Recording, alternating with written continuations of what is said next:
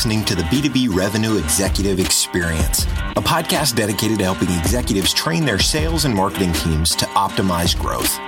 Whether you're looking for techniques and strategies or tools and resources, you've come to the right place.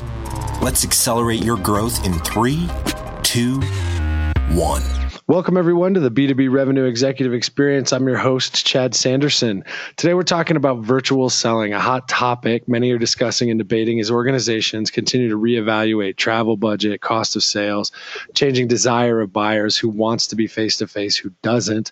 To help us with this topic, we have Sean Campbell, CEO of Cascade Insights, a B2B market research firm specifically focused on technology companies. Sean, thank you very much for taking time to be on the show today. No, thanks for having me on. So before we jump in, uh, we like to start with kind of an odd question, uh, give our audience a little bit more insight into you as an individual. And so, if you look back over your career, can you select or find a defining moment that maybe changed the trajectory of your career or gave you some insights and share that with the audience and tell us kind of what that event was and what you learned from it? Yeah, that's pretty easy. And I imagine that's probably the same thing's going to be true for anybody else who started a business. It's it's starting a business. um, you know, it's, it's selling. Selling is hard no matter where you're in, whether you're selling for somebody else's business or it's for your own. But uh, like I told somebody on a different show the other day, I said, you know, the thing you should never give away when you're growing from like one to ten employees is selling. Um, and so many times, a new person who starts a business, the first thing they want to give away is selling. If they're one of these guys that's kind of a doer who likes doing the job of the business. And I, I like doing the job of my business too, but um, you have to hold on to that for a while. So for me, it was starting a business. Um, first one I started was in 2000. I grew and sold that business and started Cascade in 2006. And uh, the story from that standpoint was about two years into that business, we had been doing, you know, our own selling. Uh, personally, it was me and two other business partners. And we had good relationships with the clients that we had and things like that. But we decided that we wanted to grow our relationship with Microsoft. And for about a six to nine month window, we tried some contract sales resources. And it just didn't work. And that's not to say that they, they don't work always. But in this case, it was clear to me that this individual just really did not know how to sell us, no matter how much they tried. And they didn't really even want to learn Microsoft to the degree they needed to. And this is when Microsoft was cool.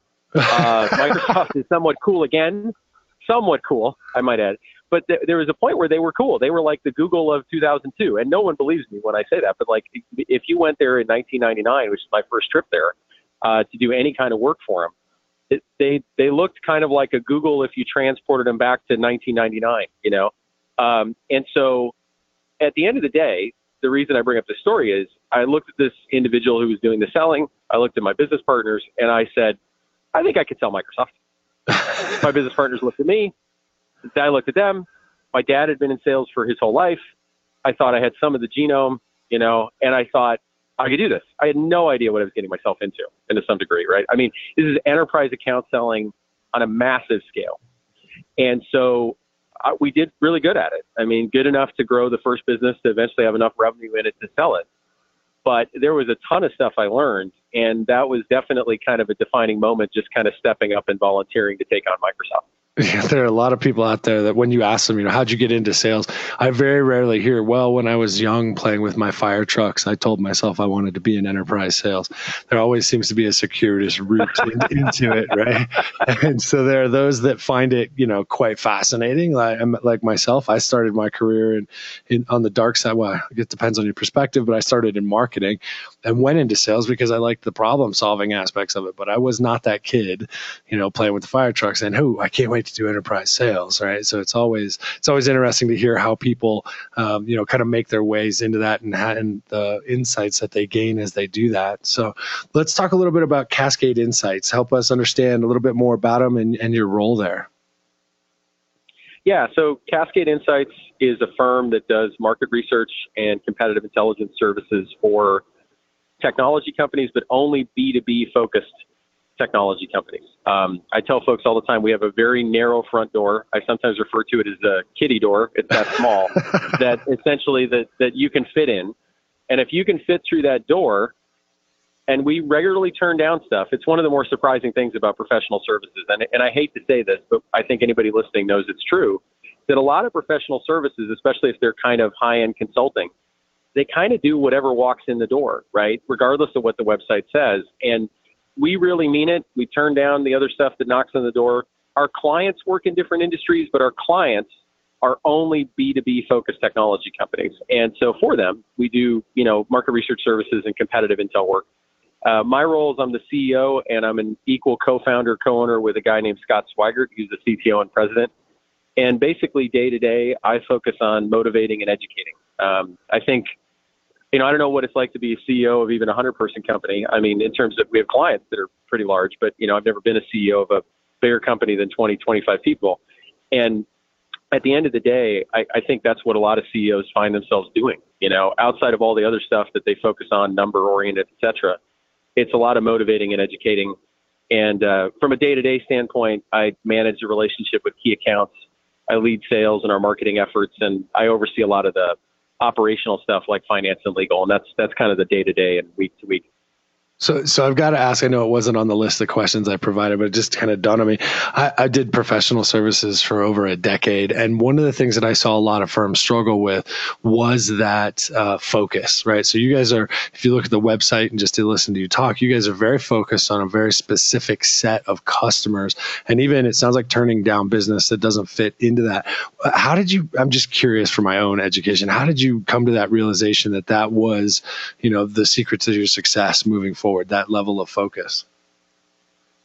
Well, it's interesting. It was a little bit of an up and down thing. Um, the first business was so hyper focused on a particular client need that a lot of our business came from Microsoft and Intel, and we had a smattering of other work.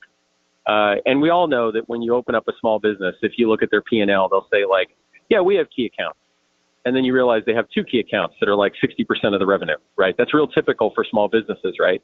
And so, and and if you if you don't believe that and you're listening, just open up QuickBooks for most small businesses when they're starting, and they typically have like a couple major accounts.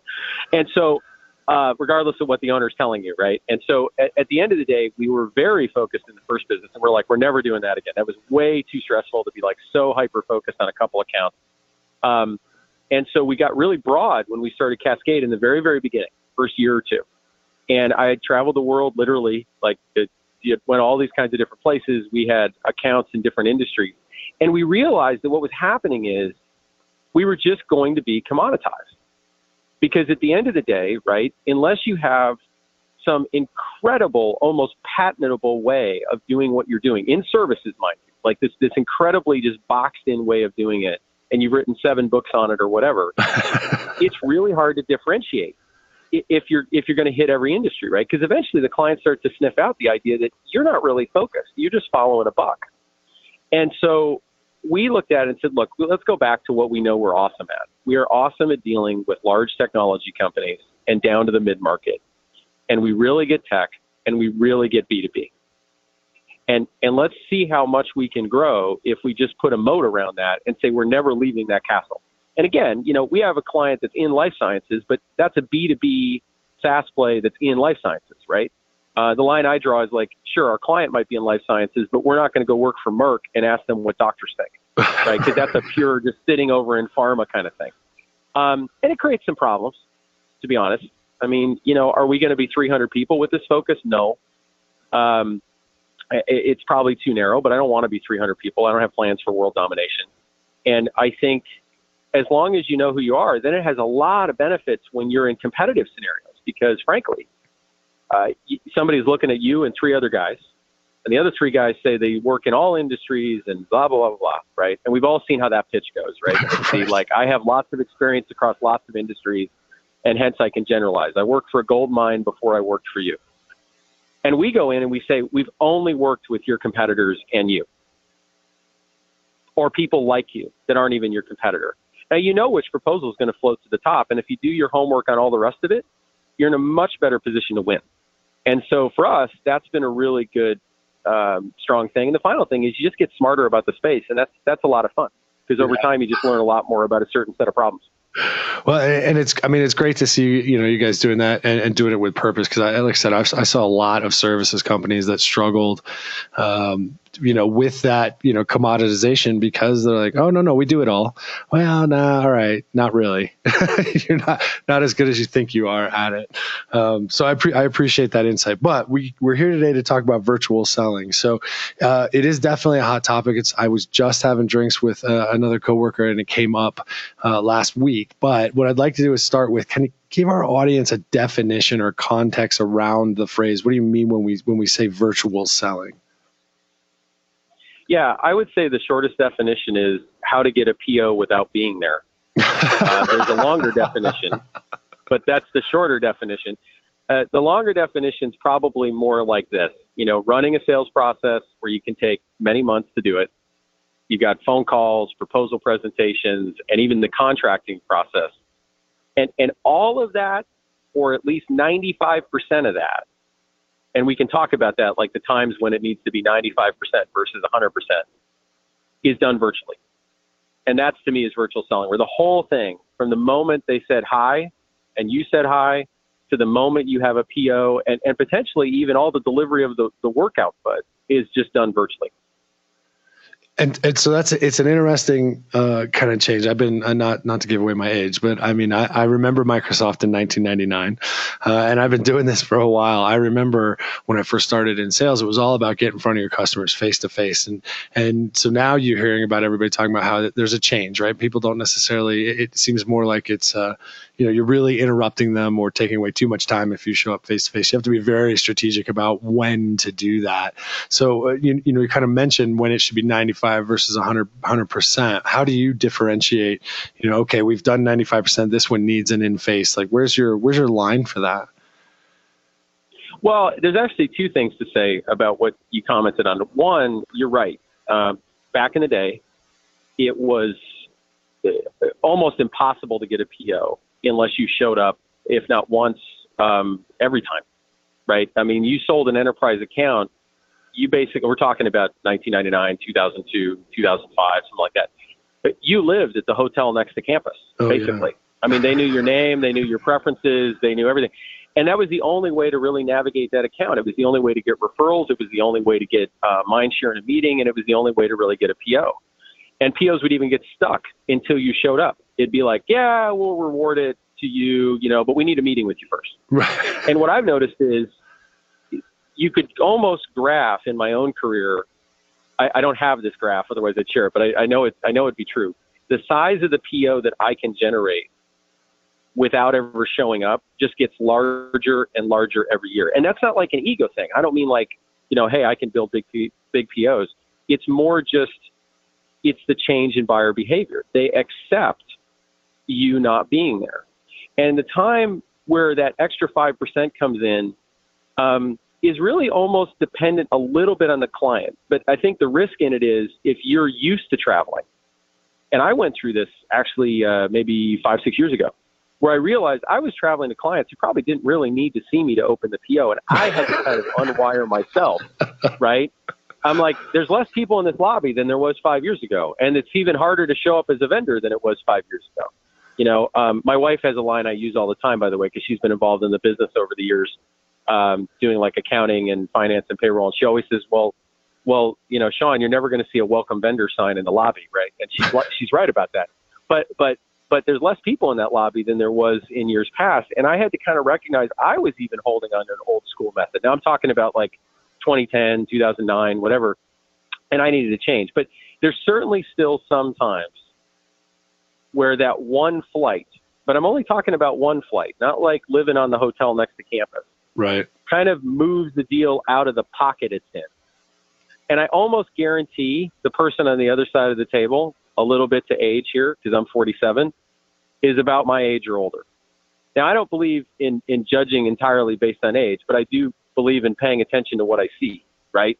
And i know that if i'm selling to a younger buyer they they absolutely don't want me to show up in the building and they're happy to kind of let me do it you know the difference between selling to a 30 year old uh, VP of marketing and a 60 year old VP of marketing when it comes to how much on site time you need is pretty stark.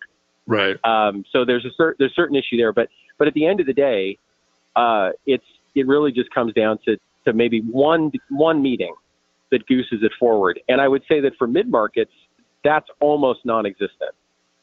Yeah, it's, uh, it's an interesting shift. It's an interesting shift, and, and you talk about that decompression, right? Like, because I lived, I mean, the man, one of the big deals I closed, I was bouncing back and forth between the east and the west coast every week, going to site, you know, on site in the west coast, go to headquarters on the east coast, and it's just like you said, they expected, they almost expected you to be there, and now I I'm trying to, I don't know if I've closed anything in the last 18 months that's required me to show up. And we're talking, we're not talking, you know, multi-million dollar deals, but we're, we're not talking small ones either. There's this level of, you know, oh, hey, I finally meet you when I show up to perform some of the services for the first time. I shake your hand for the first time. And the hardest thing for me was when I went to the airport and didn't have status anymore. that was no, the, I get that. that was I the wake I was, call. I was MVP yeah, I was MVP gold for a long time, and you know, flying isn't that painful when you're that level of status, and then right. all of a sudden you're like, okay, now I really remember now why people hate flying and hate hotels and car rental. Yeah, that's right. Okay, um, yeah, but but to your point, it's really gotten less and less and less, and I and I honestly think there's a, a generation of sellers, and I was in it, where you're very tempted to keep buying plane tickets instead of building a toolbox and a set of activities and routines that really allow you to be successful with virtual selling. And so what so okay, so that's kind of a one perspective on what virtual selling is. What is virtual selling not? Um, virtual selling is is not doing it while you're in a drive-through. Uh, that's probably the best way I could describe it. I think there's a lot of people that think virtual selling is easy or it's I can be a little lackadaisical about the approach, or I can have a really cruddy Bluetooth headset and still get the job done. I mean, there are certain things that, that almost become amplified, is what I'm trying to say, right? You know, if you were never really good at picking up on nonverbal audio cues, you better get good at it now. Because that three seconds of silence in the meeting when you can't see everybody, and, and I know there's video calling, and we can talk about the pros and cons of that too. But but the reality is you have to become this incredible listener and questioner that really exceeds what you would have to do in person because in person you have all this other cues that you get to deal with, right?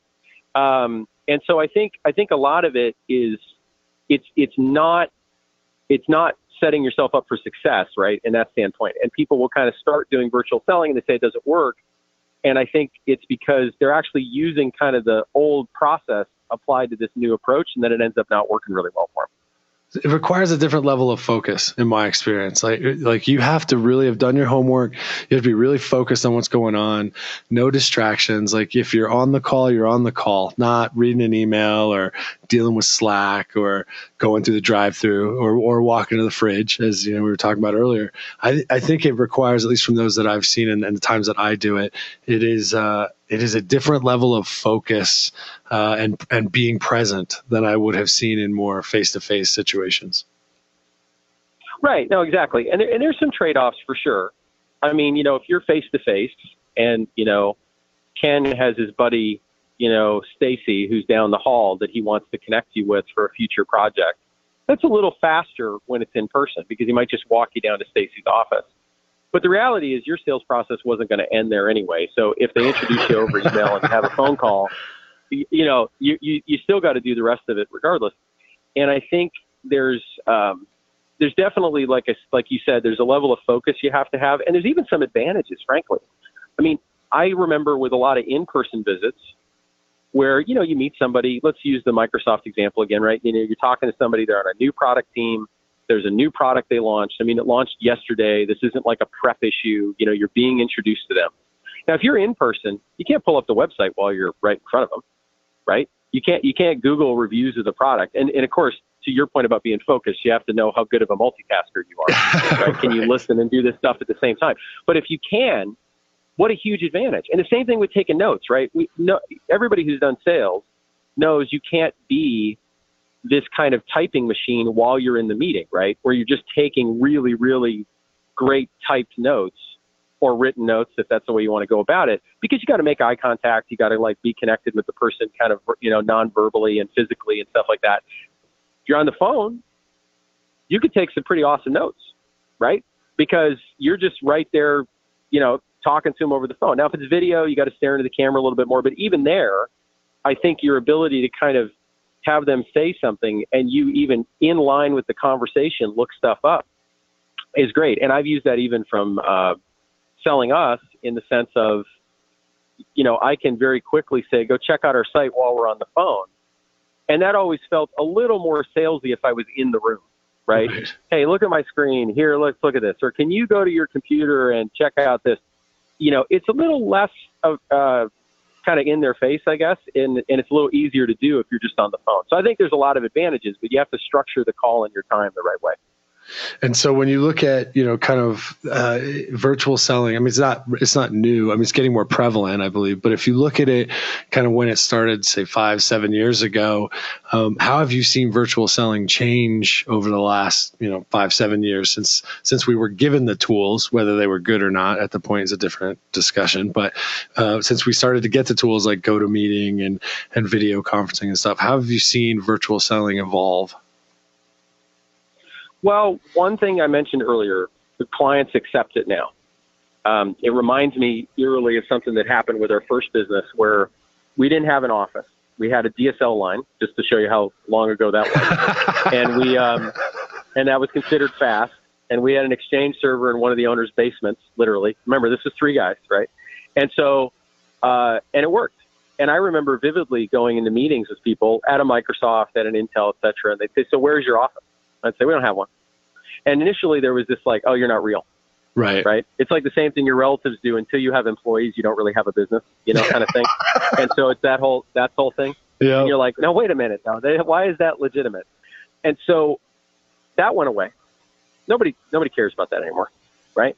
They, and, and what I used to tell people back then is you could pay for it. If somebody got really difficult, I'd literally say that in a nice tone of voice. I'd say, you could pay for my office. They'd, and for a second, they'd be like, what do you mean? I'm like, well, who else is going to pay for it? Right. You're going to pay for it. I mean, at the end of the day, I'm going to bill it to you, not directly, but indirectly I am. So why don't we just like assume I don't need an office? And so I think that virtual selling in some ways has changed uh, to a similar degree. They like the fact that they don't implicitly have to pay for your plane ticket and they don't have to pay for you to come out all the time and they right. can structure things. And the second thing is the tools. Uh, the tools have just gotten great if you think about CRMs 10 years ago versus CRMs now, there's a plethora of really good choices, usually tied to your industry, tied to your selling motion. You can pick something that's very tailor made for you. Uh, scheduling tools. I don't know how many times clients have said that Calendly thing you work you use is great. that Calendly is not the only game in town, but there's there's other ones like it. But what they're saying when they say that, and for the listeners, if you haven't used Calendly, you basically send out a link and the link is structured by you. You say, I offer 30 minute meeting slots or hour meeting slots on certain days, and you set up the algorithm and you send out the link, and then the person you send it to picks their time to meet with you. And there's similar tools like this. And, and seriously, I must be five times a week. Somebody in an enterprise or mid market goes, and I don't know how they haven't seen these tools yet, right? Because sellers are using them more. But they're like, that was great. That was so easy to set up a meeting. And what they're really saying is, I think, even if they don't articulate it, is many moons ago when people met me, we sat with our Franklin Covey day planners and we looked at each other and we figured out the next meeting time. And that was efficient. And I really like that. Now, of course, you're not thinking this out loud. Like nobody said Franklin Covey day planner. Right. I was the first person to say that on a podcast in the last seven years. But, but the point is, they know it's hard to do it virtually. It's email back and forth, and then by the time you get back to them, their meeting slots taken, and then yours taken, and you know, and eventually they get frustrated with you they don't really say they're frustrated with you, but they're like, I'm going to work with the seller that's easier to schedule with. And what they really mean by that is just his schedule lined up better with mine. It wasn't necessarily easier. And Calendly takes that all away, and it becomes kind of a very asynchronous interaction. And from their standpoint, they cherry pick what they want. Um, the same thing's true with things like Uber Conference. Um, I love that tool because it's pinless. It's the same goofy thing. Uh, just yesterday, I had two people from Intel, uh, and they get on the call and they're like, "This is really neat. It doesn't have a pin." This is awesome. You know, and I'm like, okay. I mean, I know your IT guys convince you you're having a secure conversation every time, and you really need like a 17, you know, hexadecimal pin to make this thing work. But you don't. you know, you really, really don't. You could just have a phone number, and it would be fine. And um, and and so my point is, a lot of this stuff has just made it very, very smooth to have the call, get on the call, take the notes, schedule, all the rest of that stuff, right? And I think, and I could go on with that. There's there's other tools that I think are really important, but at the end of the day, if you build up that little toolbox, you actually are much easier to deal with than you were back in the day with your day planner sitting in their office, and you can uh-huh. operate at a scale that you never could before. Yeah, without a doubt, I, I am with you. I think that calendar link, and when I'm working with clients and teaching class and stuff, is one of the things I point out. I think it is probably one of the most uh, impactful technologies that sales professionals have had at their or have at their fingertips. It just makes things seamless, and it. I'm, I'm to your point. I don't understand why more people haven't heard of it. It's not like it's not like it's particularly new. I mean, I, I guess maybe adoption of it's ramping up. But I mean, there are people out there that should be very aware of that. And it just, it saves my time too. It saves the time for the customer, makes it seamless. Um, and I, so I'm going to echo what Sean said. If you guys haven't looked at Calendly or Schedule Once or the HubSpot's got one in it, like you guys need to find, need to find one of those really quick and start using it. What other, um, besides CRM and, and Uber conference and stuff like that, give me a couple other tools that you're really fond of in the virtual selling environment. Uh, well, one is Attach.io, and that is in a class of tools that's similar. Again, it's like Calendly. Like if you said Attach.io competitors into Google, you'd probably end up at G2 Crowd or one of those sites, and it would show you 10 other options. So I just particularly have liked Attach.io. And we use that for sending out research briefs, um, which is what we call our initial proposal that goes out to the client. And you load it up in the tool, and it can show you metrics of when they accessed it, uh, which pages of the proposal they looked at, uh, and how many different people have looked at it. And you know, there's tools like this, but but if you really invest in them, a good story that uh, happened this past year because we've been using them for a few years now is end of the year. You know, clients reset their budgets, they get prepared for next year. talking about larger accounts typically, right? That might run on a calendar and they've got a lot of kind of strategic planning processes, and that impacts you know research because a lot of times they want research in advance of those meetings or after them. And so we'll tend to get a lot of activity that starts to brew up late in the year and early in the year. And so, you know, I've got, I don't know, hundreds of proposals in Attach.io now over the years. And it's really funny. It's, I love to fish and everybody's, anybody who's been fishing, you know, if you put a bunch of lines out, you know, you've gone over a school of fish because all the lines start to vibrate, right? and you have these magical moments sometimes where like all the lines hit and everybody in the boat's got a fish on. You know, that doesn't happen all the time, but sometimes it does. And that's where I'm going with this is with Attach.io, because those links aren't attachments to emails that the best you could do is tell like if somebody opened the email again now they kind of come live like fishing line. And so uh, last year in december all of a sudden like december 2nd a bunch of the lines started to, to twinge. And these were proposals i sent a few months before that they said they needed to wait on budget or whatever. And it was this incredible dashboard of analytics right? Where i was able to kind of resurface this stuff based on that that twingle on the line again, right? And if I'd sent it as an attachment, I would have never known. Right. And and if I had tried to wait to have the in person meeting, I couldn't have that many in person meetings. So, so anyway, so attach Attach.io is one, and then um, I would also say something like Zoom, you know, for video conferencing, make that idiot proof. Uh, too many of the video conferencing tools that were in the first generation were frankly horrible in terms of how good they were. Yep. Uh, and so you need something where the client can just kind of jump in really quick. We use video for almost everything now. Uh, client calls, status calls, sales calls, and it's it's fantastic. And um, and you know, on the next breed of tools, these are beyond what we would personally need, but I keep track of these because we work sometimes with marketing or sales teams and uh, for their research needs, of course. And I kind of want to know what tool set they're using. There's tools like one I came across the other day. It was like uh, Chorus.ai, I think it was called and there's these tools now that will just plug in to your inside sales team and record every call they're having, let you run analytics on it. It'll do automatic transcription of every interaction. And there's obviously been monitoring tools for this kind of stuff before, but the cost of where this is going, you could have like a five person inside sales team in some startup and you could plug one of these things in and get fantastic analytics on everything that's happening. Oh, without a doubt. There's and, another one I, like that called Gong.io that does it. Does oh yeah, yeah, I've seen that one too. And then there's a new yeah, one, yeah. Uh, Balto software actually designed to give to do all of that, but then also give you a visual cue of uh, word choice, speed, uh, if you're making too many statements versus questions. That one's in uh, in beta right now, but those things are amazing to me.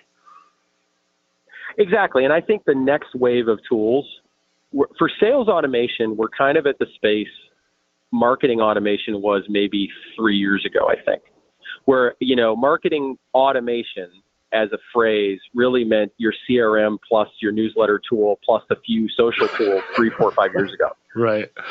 That's what it meant. And then it's not that anymore. We all know that. There's like 4,000 tools or 5,000. There's that guy that puts out the marketing automation landscape poster every right. year, that big infographic, right? And there's like 5,000 of those things on there. So now you're in a state in marketing automation where you have like incredible analytics and incredible kind of ability to monitor content. And and sales, we, we haven't even seen how far this is going to go. Um, although that does lead to another point, which is that I, I think on virtual selling, uh, the marketing your company does has it has an outsized influence on your success too, uh, in a way that it didn't when you were doing a lot of in-person selling. And we could get to that at some point too. Excellent. And so, if you if you could, you know, we've talked tools, we've talked kind of what the definition is, why buyers are are are more receptive to it today. But if you could give the audience three tips that you think would make them more effective at, at virtual selling, what would they be? Um, I would think, you know, probably the it's tough, right? It's tough to boil that down, right, after that many years. But if I but if I was to say for for virtual selling in particular, and, and to some degree selling in general, ask great questions. You know, ask really, really good questions is is fundamentally going to set you apart from almost anybody. So many people pitch, so many people have statements, so many people have an ability to kind of orate really well. You know, uh, they, they, their sales process is like Shakespearean in terms of their ability to communicate. But in the entire 40 minutes, they never ask a good question. right. And I and I think and I think if if you open with good questions, the client oh and notice I didn't say good answers.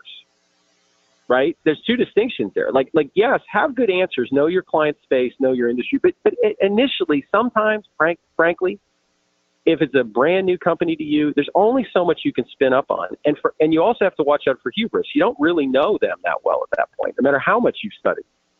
And so a good question though can go a long way. The second thing is I've said for years I've I've sold more by saying no than saying yes. And I don't mean an obnoxious no. I don't mean a superior no.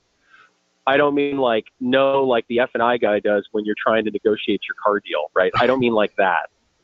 But what I mean is, no, I wouldn't do that. I would suggest this. No, I don't really understand why you're trying to do these two things at the same time. They don't quite seem to line up, right? Or no, we don't do that. To that point earlier, right? I, I, in my own sales process, I don't know how many times in the middle of a call I've said we don't do that, and they they're drawn in. Now, I don't mean it's it's Machiavellian. I don't mean like I'm yeah, we really do it do do it, but I just tell you we don't. Right? That's not what I mean. It's like we don't do it, and they go, well, gosh, you must know who you are. You must, and and this is true even if you're doing selling for somebody else, right? Like like you really know what your company doesn't do, and and I and I guarantee there's some sales managers out there that are just screaming right now because they're like never, never, never, never, never, right? And this happened even with my own seller doers in my company when I'm training them. It happened the other day. We were having this call with Intel, and I said, uh, "We don't do this, and we don't do this, and we don't do this." And uh, the seller doer said, I, "I never do that." And I'm like, "You need to start doing that. I keep telling you, you got to do that." And he's like, "And he's like, I know what happened. They they, they trusted you, right? Because they have to trust you if they're going to buy from you." Oh, you yeah. might as well tell them what you don't do. Yeah, you know. And so there's that. And the last one would be, um, I think, you know, for this virtual selling, really focus on the audio. And this is virtual selling in specific. I, I, I don't know how many times I've watched somebody try to do virtual selling through a credit conference phone. I mean, plant, you know, uh, Polycom has never made a good conference phone, in my opinion, just, just frankly, because nobody likes talking to anybody through them. And so really focus on how your audio sounds. Like imagine you're a podcaster would be a really good analogy. Like the kind of quality you want that podcast to sound like. So when you crank it up to nine in your car, it sounds really buttery and it sounds really robust. Think about your calls that way because I guarantee what will happen is people will just stay on longer. They'll enjoy talking to you. They'll feel like this is a good experience. And, and it's such a subtle thing, but it's huge. I mean, I have no idea how much money I've spent on good quality headsets over the years, but I haven't regretted a dollar of it right, because right. clients are always like, "That sounds really good," you know, and they're meanwhile talking to me on some cruddy Polycom, so I have to. but but but but at least I sound good to them. Right. Sorry, sorry, Polycom. You guys have done good work somewhere. I'm not sure where, but anyway. Just not for us. All right. So not for us.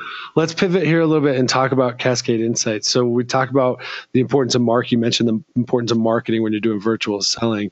Um, can you help the audience understand how you structure those efforts inside of Cascade in order to drive net new business?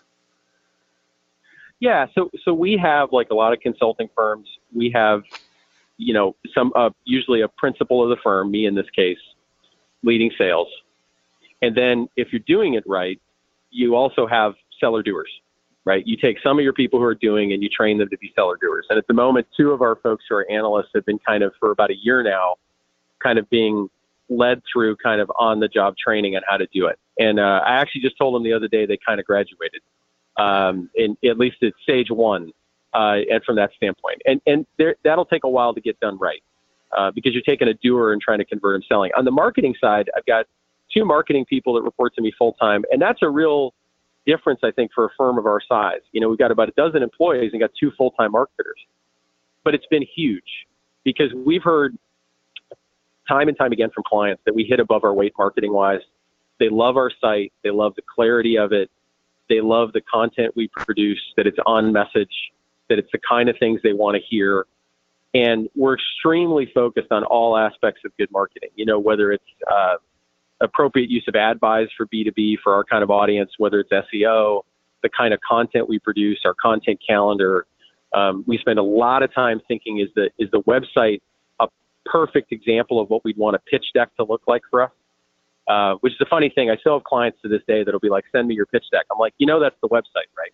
Like, why why would I have anything other than the website? And they always laugh when I say that because they're like, "Yeah, that's kind of silly. Why would I want a PPT from you, right? Which link should I go look at?" And and so and a good example of where that can be helpful in virtual selling is I we were we've been working with Citrix for a while, uh, but they wanted to upsize this one project of ours, and they knew that one of these VPs was going to have to sign off on it, and the, they literally told me this. They said, "Hey, we took your proposal into the VP, you know, this upsized version of the project that we wanted to move to, and the VP never met you, but we had him look at your website, and after about five minutes, he said, "These are the guys I want to hire." Now, I don't normally get that kind of clarity because, as if anybody's read stuff like the CEB reports and stuff on B2B uh, sales process, you know, there's somewhere between five to six people involved in every deal. Uh, virtually, you won't maybe meet all of them. You might not have ever met all of them, even if it was in person for that matter. But that website and really good marketing becomes this amazing afterburner on your virtual selling efforts. Right. Right. Because all those other people then they kind of sell themselves and grow towards you. You still need to sell, but uh, I I think it's just massive. And then you also talk about the buyer's journey changes, which a lot of people know about. You know that depending on your industry, fifty to ninety percent of the sales cycle is is done before that you even heard from them you just have to get really savvy with marketing. And, and I think it's also something, as a final thought on it, it can scale up or down as needed, right? Um, so I'm not saying you start off with all of it. Like if you're more of a solopreneur, I was talking to a guy who's a one person business and he looked at what we were doing. He's like, I can't do all that. And I'm like, you don't start with all of that. You don't have to start with a podcast called B2B Revealed. You don't have to start with a big website. You don't have to start with three or four articles a month and studies. You just start with a clean site that is the best example of the same pitch you would have given in person. And you nail it. Right. And, and and from that foundation, you build the rest of it yeah, the marketing portion of it is becoming ever ever more critical uh, these days. I agree 100%. But when you guys are starting to plan for 2018, right? You're leading the team into 2018. What's the strategic business objective uh, as you guys head into head into the new year? Um, I want to keep growing the list of clients we have. You know, we're we're in a space where um, this little funny side marketing story related to that is my web team, who I love right? Just love this group that we've worked with for years. Um, the, it's called the Kirshner Group. Uh, it's led by a woman named Erin Kirshner, and she does a great job. But one of the things her team does is on our What We Do page, we have all our client logos. And every time she sends me a version of the page for a new edit when we work on it, she drops it down to four logos because she hates the fact that that client logo block is so big. and I, I say every time I talk to a client, though, and I walk them through the site, they they do a full stop on the client logo block. Uh, because we're we're focused on one industry. So from my standpoint, I want to keep growing there in the number of clients. Um, if we're talking about sales objectives on a marketing objective standpoint, it, there's always things to learn there. Um, one of the biggest things I think we're focused on on marketing is the transition from organic to paid. Because even if you're doing awesome stuff, and, and you may know this from running a show, right? The difference between three to four years ago and your ability to get organic traction with content versus now, it's night and day. I mean, there, there, you know, for anybody doing it at scale, there's got to be some kind of paid component to it, and um, that's kind of on my mind this year in terms of things I'd like to get a lot smarter about. I mean, we're doing some of it now, but it's uh, it's something I'd like to do a lot more of, and we've had some really, really good success there because there's some really cool things you can do with paid uh, retargeting campaigns and all kinds of stuff if you do it right. So that's that's 2018 and is there? It, I ask this again. I'm kind of a little off track now, but you've piqued my interest because you're right. I run, I run this podcast. So, uh, are there things that you have seen from the paid that are more effective than others, or places, especially? You know, I mean, you guys are specifically targeting B2B tech companies, but have you seen things that are uh, more effective. You mentioned retargeting. We talked to Tim Matthews, who's the VP of marketing for a company called Imperva, and he was talking about pre-targeting. Uh, the text almost getting to the point where you can almost get ahead of of people. I'm just kind of curious, what have you seen in the paid side that's that's really impressed you or, or worked or made you believe that that shift has been uh, beneficial? Yeah, well, um, it's been beneficial just because I've noticed the impact on our content numbers just when I do it you know, we did a. Um, here's a good example. We did a, a, what I thought was a really good interview with a guy, uh, Ryan Singel, uh, on uh, net neutrality, and it's the latest episode on the show, uh, B2B Revealed. And I, you know, we have our normal ways of promoting it, just like everybody does. I spent a hundred dollars on a Twitter ad. That one post I put out got 300 likes for a hundred bucks. I, you know, I like to say all of our posts get 300 likes. They don't so uh, at the end of the day, right, some of that targeting works really well. And the retargeting stuff, a good example there for a podcast one, uh, for example. I got this tip from somebody else that was in the podcast mastermind group in Facebook. I wish I could remember the guy's name, but I'd attribute it to him, but I just don't. But he had a walkthrough video of putting Facebook retargeting on your site. And so you just target visitors to your site with podcast ads on Facebook. And it's been really successful for a B2B podcast because, you know, if you think about it, people in business, when they're on Facebook, that's probably a little more of their free time. They're much more likely, perhaps, to kind of grab a podcast than if they're at two o'clock in the middle of a conference room meeting with somebody else, right? Because what do most people do with podcasts? They listen to the first episode or two, right? right? Or check it out. And so you hit them at a time where they're more likely to do that. They're on the couch scrolling through pictures of friends, and all of a sudden this ad comes up, and they're like, yeah, okay, it's a business podcast, but uh, yeah, I might like that, right? Uh, so the retargeting stuff's really big. Um, LinkedIn ads. I interviewed a guy on LinkedIn ads. Um, will go live in a couple months, and you know he he gave credence to what I noticed. It's a very expensive way to fly on LinkedIn ads, and I think that'll change. But right now, while we dabble in LinkedIn, we've been a lot more effective on Facebook content that's more culture, brand focused, or podcast focused because it's a little lighter uh, in a way. You know, it's not like you know related directly to the research we do 100%. Right. And then for Google AdWords, we've been spending a lot on more like really targeted stuff to the research we do. Um, and so that's that's where we've gotten a lot of uplift. And I use Twitter occasionally. Uh, but but here's the thing: everybody that I've interviewed on my show, at least, about marketing, I've I've kind of for my own edification, a bit like you've mentioned a few times here in this this interview. I ask them like, so what about organic and paid? And everybody I've talked to this year, every marketing leader, PR leader, whatever, is like, yeah, you, you got to go spend. It's just the way the game's played now. That's how these guys are optimizing the platform. So I, I, I think the idea of awesome content brings lots of eyeballs is, is less true than before, and you just got to get real about it. Right. Right. Excellent. All right. So let's change direction a little bit here. We ask all of our guests kind of two standard questions towards the end of each interview. The first is simply as a CEO, as a revenue executive, uh, in sales parlance, that makes you a target or a prospect.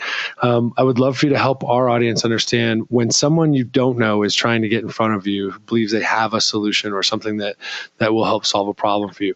What's the best way to capture your attention and build credibility?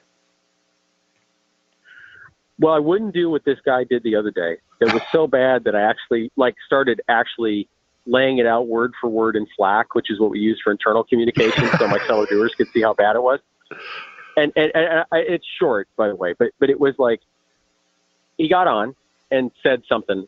Doesn't really matter. It was his basic introductory statement about the company. And I always say, "What's this regarding?" Because those first statements sometimes are so vague, like you don't really know. So I say, "What's this regarding?" And he literally said, "That's great." And then he said something, and I said, "What's this regarding?" And he said again, "That's great." and I, I have to admit, I lost it. I, I finally kind of broke out, and I said, "I said, do you know what I just said?" And he and he almost started to say, "That's great" again. And you could just picture him looking at the script, going, "I'm supposed to say." But that just seems wrong on like every level to say that back to this man. And so I finally got him to recognize we weren't even remotely a target for his solution. I mean, it didn't matter what value prop he had. We weren't even remotely in his universe, right? Which it was fine, and he got it. And so what I would say works for me is be direct. Open the call, ask me if it's a good time, and mean it. There's a woman, uh, Sharon Drew Morgan, who's wrote uh, some really good stuff over the years. She's not as active in writing as she was once was. Uh, and she used to mention that in her book, Sales on the Line. It was a book for telemarketers back in the 90s, but it's, it, it's still actually an interesting read uh, from a historical standpoint. But in the beginning, she said, just ask if it's a good time. Like, be direct. You know, don't do this like fuzzy weirdness at the start where I have to kind of guess what you're talking about. I mean, that's not going to help you.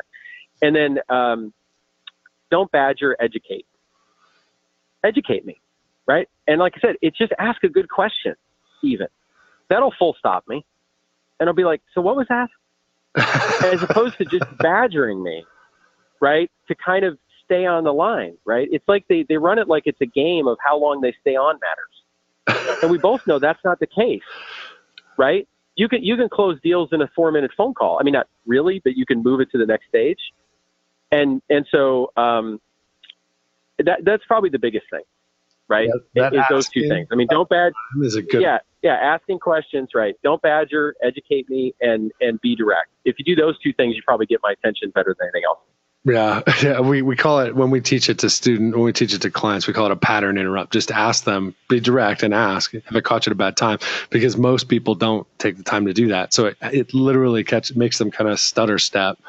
Well, and well, and, and on that, uh, yeah, and on that point, really quick, just uh, on sorry about the interruption, but uh, Sharon Drew Morgan ties it back to NLP, which I don't really believe a lot of the NLP stuff, but but there's a point of it exactly the same thing. It's this kind of targeted interruption, right?